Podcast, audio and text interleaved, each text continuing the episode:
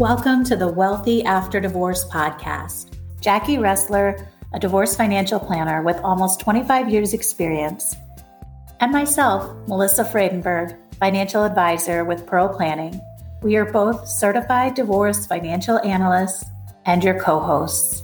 If you're thinking about divorce or in the process of divorce, this is a time for you to take a deep breath and give yourself permission to gain clarity on the financial decision you're facing. While the term wealth typically refers to money and possessions, we know that truly being wealthy means a whole lot more.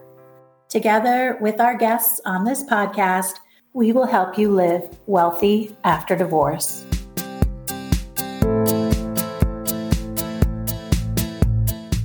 I want to welcome Max Emmer, family law attorney in Michigan, to our show, Wealthy After Divorce.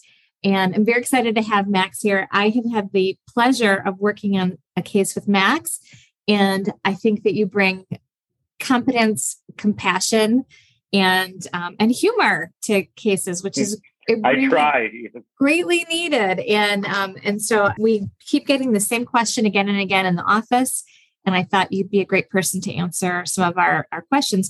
We focus on this podcast at how to be wealthy after your divorce is done. But part of that is making sure that you're handling your finances during a divorce and sometimes even before. The last several people who've reached out to me have all had the same kind of paralyzing fear. They know that they want to get a divorce. They're ready to move forward, but they are not the bill payer and they don't have access to money and they don't know what's going to happen. So I, I keep getting this same question. I know I want to file for divorce. How do I hire an attorney without it? Am I still going to get my, my hair dyed and, and buy groceries and things like that while it's pending? So uh, Max, what is the first step for somebody who doesn't have access to the marital funds? Sure. Thanks, Jackie. And I'm happy to be here. Uh, you, you asked a lot of really good questions that I'll, I'll do my best to kind of tick uh, an answer off for each. What I would say is no one should ever be penalized for or prevented from pursuing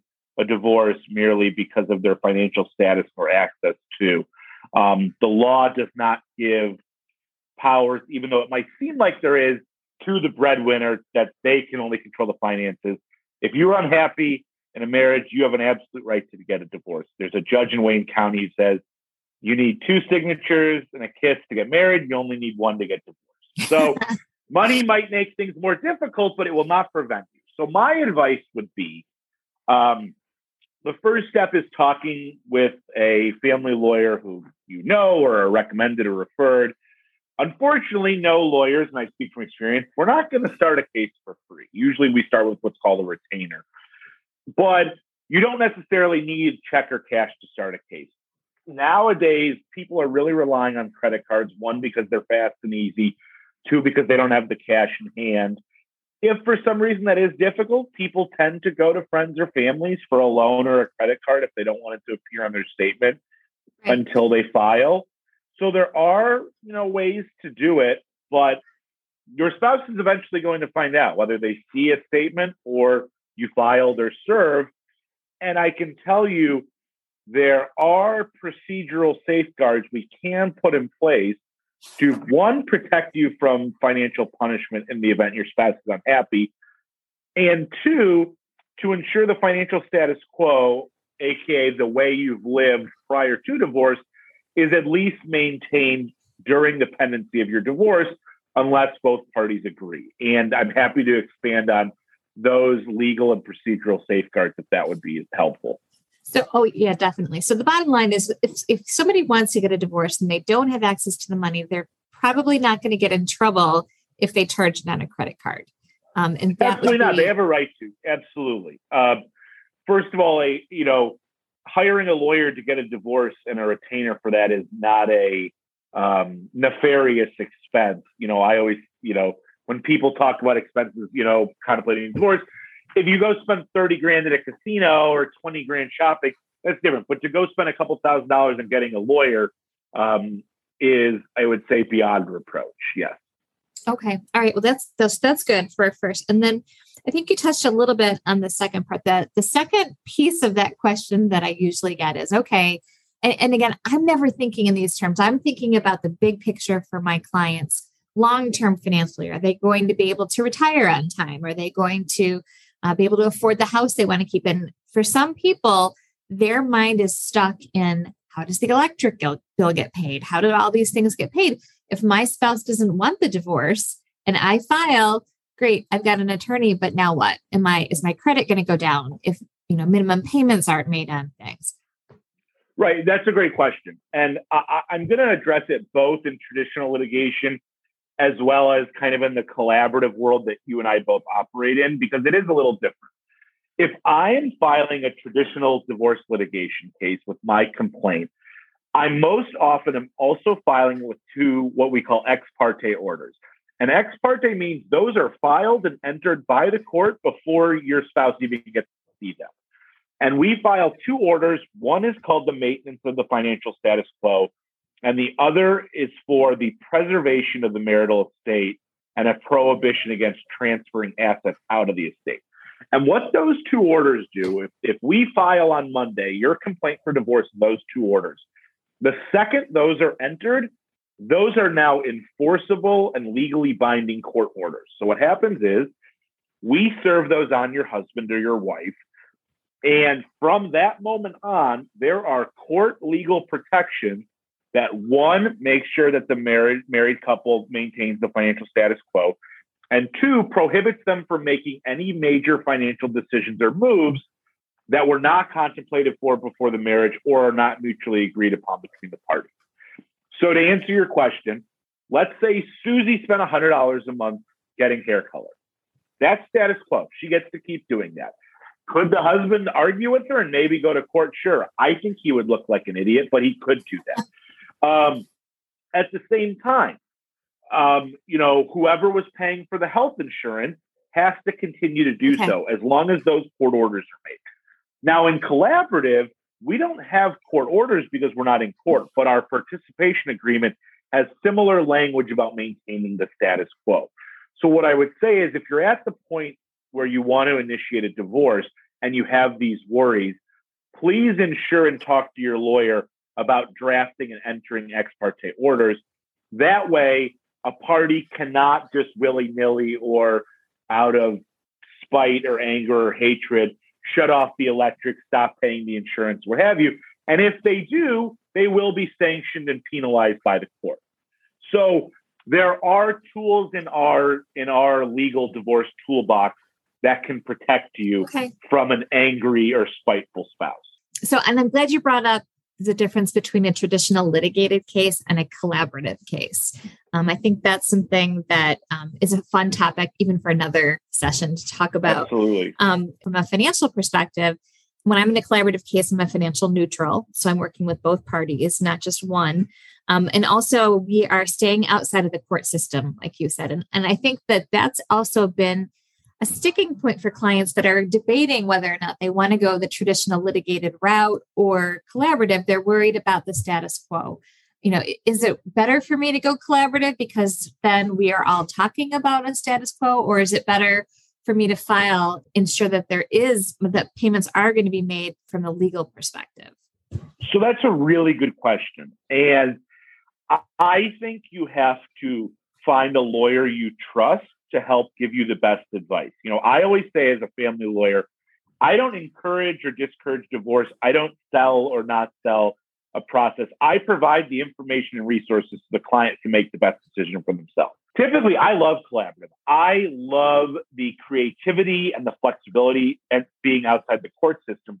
That said, collaborative is not for everyone. And, and my general rule would be, if a client comes to me or comes to you, Jackie, and has legitimate or serious concerns about the transparency of their spouse, of the, you know, financial capabilities of their spouse, or the general trustworthiness of their spouse, I'm probably going to defer to court, because then I get those ironclad ex parte orders. And the other thing I get, effective two thousand, you know, twenty twenty, there are now court mandated financial disclosures that require a signature and a notary. And so there's built in, in several ways within the first sixty to ninety days of your case, to really put in those financial protections. Now, Are they in, in theory, in a collaborative case? Yes. Are you hiring a financial neutral and it requires transparency? Yes. But the participation agreement is not court. And if someone doesn't follow it, then you have to basically scrap it and go to court. So my general advice would be, if I have a client or you have a client who is at a tremendous financial disadvantage, whether it's amount or power or information, I'd probably lean towards court just to get them the assurances of, one, those orders, and two, uh, the mandated disclosures.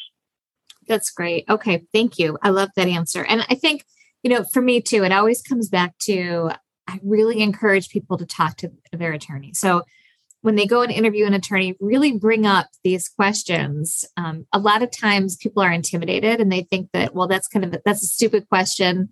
Um, I think that that's such an important issue in people's minds. And from a, as a professional, it's hard to get into that person's mind, I think, and, and really relate to like that. They're worrying about like the everyday maintenance of their life while the case is pending.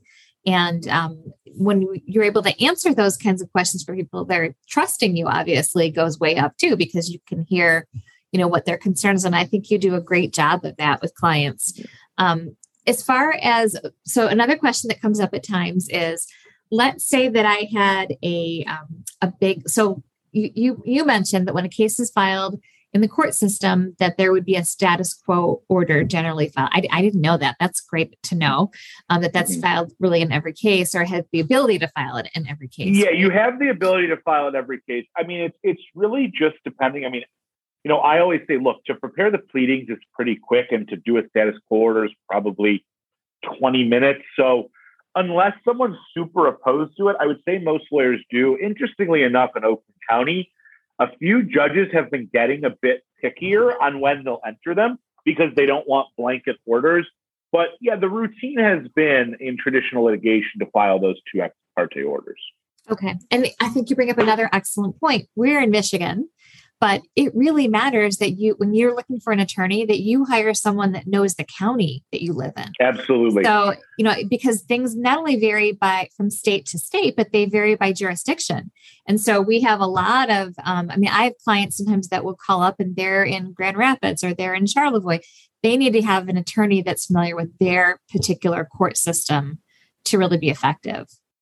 Absolutely. I, I get, I'm fortunate. I recently got a call from a, uh, uh, a woman in Kent County, and she said she was really comfortable with me. And I said, that comfort is only leave because I'm going to always do what's best. And I'm not a Kent County lawyer. And even in our area, um, even though the law is the same, Wayne County and the judges and the system is completely different than Oakland, and same with Macomb. And I right. think you hopefully want to get a lawyer who will be honest with you and not just take every case, but will be straight up and say, hey, this area might not be my area of expertise, but I'll help find the person who is. You know, I, I very much in my practice, I know my little sliver of the universe, and I think I'm quite good at it, but I'm very quick to acknowledge what is outside my, my purview. And I think, you know, clients are weary of lawyers. And I think the way I try to get good faith from them and trust them is, is to be upfront, because I think someone would rather me be straight with them and say, hey, I'm not the best fit, but I'm going to help you find that best fit. And people, when you're going to take such a major life step and decision, meet with more than one lawyer, see who right. you're comfortable with, see who you gel with. And I think um, in addition to the law and all that, um, it, it might sound like an odd word, but you doing this work, there is an intimacy. You know, you're going to have some of the hardest conversations of your life with this person. This person is going to be privy to arguably more information about you than anyone in your life. And aside from just competence, you should feel a certain level of comfort, trust, and respect. And I tell people right. it's, you know, like any, like any other interview, it's, it's a two-way street. There has to be that comfort level and buy-in, or it's not going to be a successful professional relationship. I agree one hundred percent. And I always tell clients the most important decision that they can make on, a, on their case is to hire the right attorney for them. You know, you never get a second shot at this settlement. You're, you're right. I don't think about that from that perspective, that they are privy to really private information about your life. Text, you email, yes. I mean, it is. Yeah. And I think it's, it's, it's just about, um, you know, I, I use the line all the time that family lawyers were unlicensed therapists. And I mean, really, I'd say over half my day is being that. Um, and, Same. and, you know, it, it's really about just, it's really about compassion and, and being, you know, empathic. And, you know, I always say, I try to be thoughtful and reasonable, which is not the two words that most people think of when describing family lawyer. But I think it's needed in this day and age. And, you know, hopefully with the work we do together, there is, um, you know, kind of a trend towards more thoughtfulness and reasonableness, and not just scorched earth, nuclear warfare, litigation. Right. Oh, absolutely. That really no one wins except the lawyers.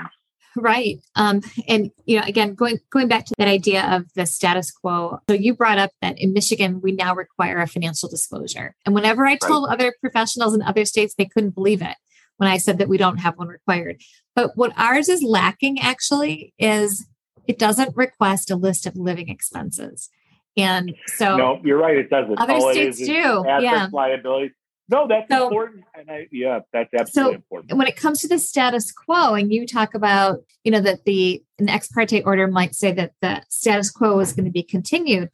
Isn't that up for interpretation as far as what the status quo is? And do you recommend to clients that they maybe put together a list of expenses? That can you attach something like that to an ex parte order? Or so I think that's a great that's a great question and topic. You know, I think I've never had someone attach an exhibit or a list. I always try to come at it from the reasonable person point of view. And so I think there's certain things that are reasonable and certain things that aren't. I think getting your hair done, getting a manicure and a pedicure, that's fine. Is, you know, your monthly trip to Vegas, gambling ten grand, probably not the status quo. You know, I tend to say when we're talking about status quo, we're talking about doing things for the marital estate. Um, you know, people have asked me to put a number on it where I think under that number, you don't need to get the other person's permission. The problem is one thousand dollars to couple A might be everything, and to couple B might be their dinner. Right. So if I'm if if I'm demanded to put a number, I usually say things that are done routinely that are, say, under five hundred dollars or one thousand dollars. I think those can continue. You know, I think a good example of something that, you know, would be not in the status quo or not in the direct preservation would be a contemplated construction project, buying a new car, things like that. Because really what we're trying to do with these orders is twofold.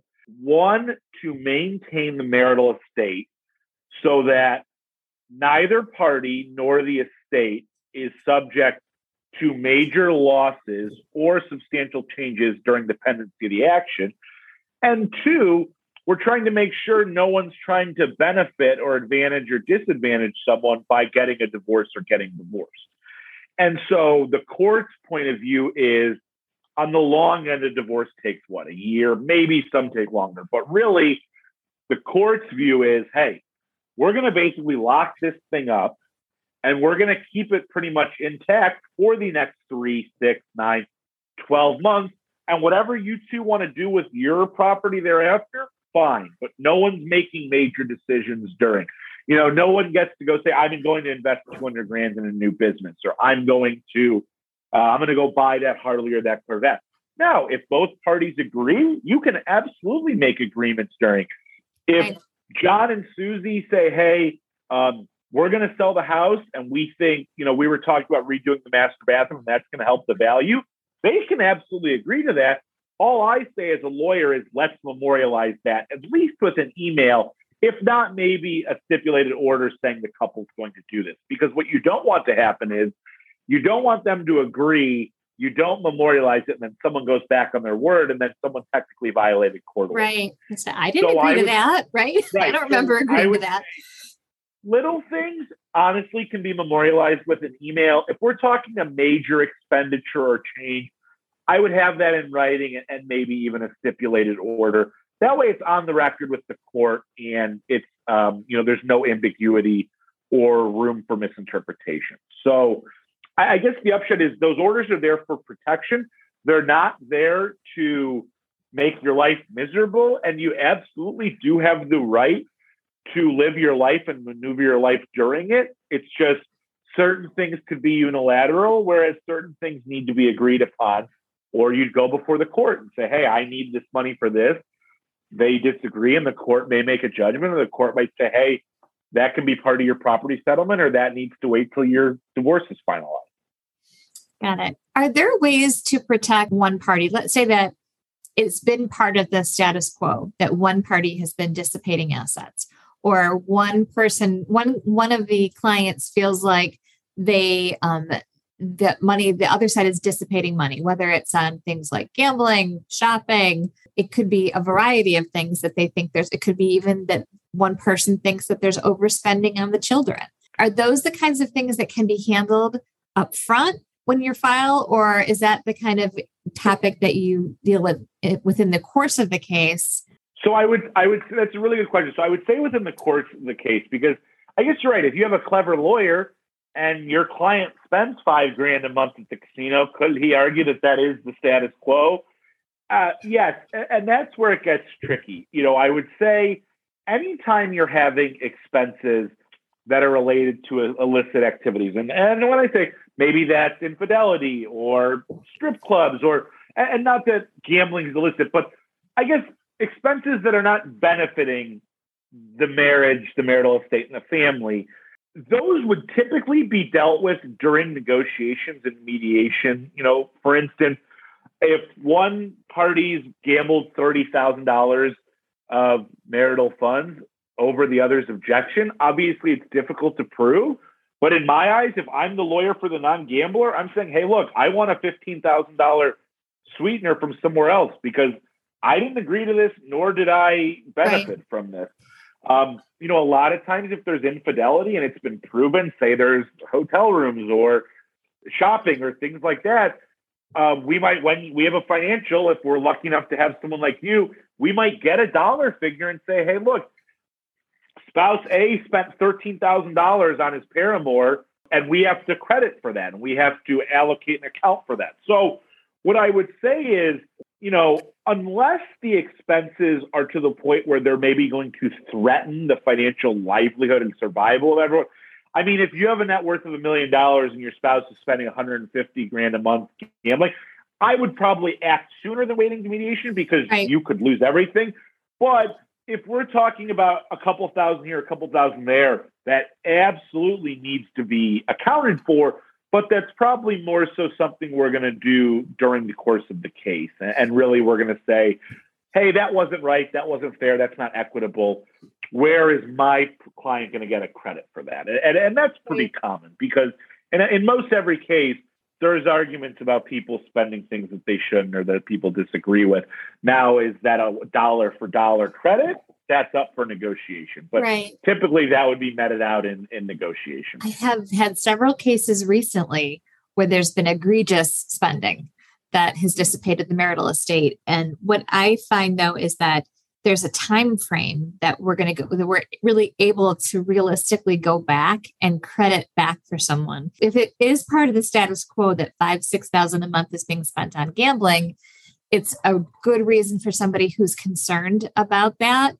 To, I mean, not that I, I'm never encouraging someone to file for divorce before they're ready, but to actually get that place marker in there that to Absolutely. Stop the bleeding in some well, ways. Well, I, I, oh, I say all the time too, like you and I both say, we don't encourage or discourage divorce, but I mean, a lot of times, you know, with respect to spousal support, it's not a huge factor, but the length of your marriage is a factor. So is someone who's married fifteen years going to pay more than someone who's married ten years in support? Yeah, they are. So, I mean, there are time factors, and a month might not matter or a day, but I think what you bring up is really important because if you're already kind of ready to take that jump and that leap, you want it to kind of be shown that you are not condoning, approving, nor benefiting from this behavior. And here is that kind of line of demarcation that shows that we have to address and remedy this. So I would absolutely agree there. Right. And that's probably something I would even put in the initial pleadings, even though who re- who knows if they're even read, but just put a note or a point that so-and-so, you know, has a, you know, avid gambling problem. And this is a, a major concern import that needs to be addressed. And you're really kind of nipping it in the bud from the start. I think that's really smart. I think that it all goes back to having a good introductory conversation or two with your attorney to make sure that you really are on the same page and that your attorney is you know, understands from the client's perspective, what are their main concerns and how can you address them? Is there anything else that you would, that you'd want to add that we haven't talked about, about going ahead and, and pulling the trigger and filing if you don't have access to, to money? I think, you know, obviously it's, it's so much easier to be where we are than the people who are listening or concerned about this. You know, obviously it's easy for me to tell someone, oh, just go put a couple grand in your credit card or go get a couple grand from friends and family. But I do think, you know, as lawyers and professionals, I think what we have to do is we really have to differentiate the person with dangerous and exigent circumstances versus the person who just says they can't access. Because I get calls from, you know, particularly women who might say, hey, look, I literally don't have a dollar to my name. I can't access anything. And I'm like, you need to get free legal aid here and you're entitled to it. Whereas I've had clients who are like, oh, he runs the bills. I don't know where to get the money. Well, everyone deserves kind of the same attention and kind of concessions. I do think people are in different boats. And I, I do think part of our job is, um, you know, I think people think about the divorce so emotionally and, and they don't think about it clinically like we do, that sometimes we do have to give them a little bit of a roadmap to say, oh, step A is put it on your credit card. If you really don't have a credit card, have your parents or your sibling. You know, I had a client recently who had plenty of money, but she was absolutely terrified of it being on a credit card statement. You know, so I said, okay, well, do you have a friend or a, you know, a family member? Oh yeah, she goes, oh, my brother will do it. And and so, I mean, people have options. And I think, you know, unless you're hiring a tremendously expensive, sophisticated lawyer, most retainers in Michigan, you know, we're talking a few thousand dollars. It is easier to come up with two or three or five than it is to say ten or twenty. And so what I would say, um, when, you know, when getting to this point, A, talk to more than one lawyer. B, ensure that you have a comfort and respect and kind of a uh, mutual understanding with that lawyer. And then C, make sure that lawyer is checking in with you. I will always say, maybe I'm on the other end of the pendulum. I do not file or send anything without my client reviewing and approving it. And for me, one, it's their case in their life. Who am I to do that? But I know I sleep better at night, and I think they do too, because then they really are the true driver of the process. And they know, and I know that no piece of writing, pleading, document, information is leaving my email without them approving it. And especially when we talk about collaborative or certain cases, I write a very detailed kind of introductory letter. I know it sounds ridiculous, introductory letter to the divorce. My client sometimes will add personal touches or tweaks or take something out that they know won't jive well with their spouse. So I do think having a lawyer who isn't going to make you micromanage them, but having a lawyer who cares about and values your input. Because if they're not going to do that at the start of the case, when you've just paid them and they're ready to rock, they certainly are not going to get your buy-in and value and, and, and insights later down the road. And that's where all of the important T's need to be crossed and I's need to be dotted. And um, you're absolutely right. Buy-in from the client, getting client's approval before things go out. I- we can only do so much as professionals. You know, we give our best advice and counsel, and then the chips fall as they may. Right, exactly. Well, Max, thank you so much for being my guest today. I, I know that um, I, this is going to be valuable information for a lot of people that are worried about taking that, that next step and jumping into the process of getting a divorce. So again, thank you for being here. And we are going to have your contact information to be able to check out your website and email you directly, posted in the notes below this, uh, this session. Great. Thanks so much, Jackie. Happy to be here. And if I can ever be helpful to you or any of your clients, don't hesitate to reach out. Thank you.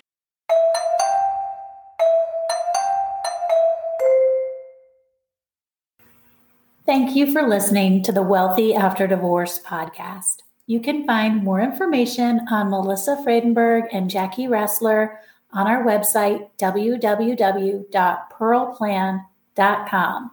as well as on our podcast website, w w w dot wealthy after divorce dot com.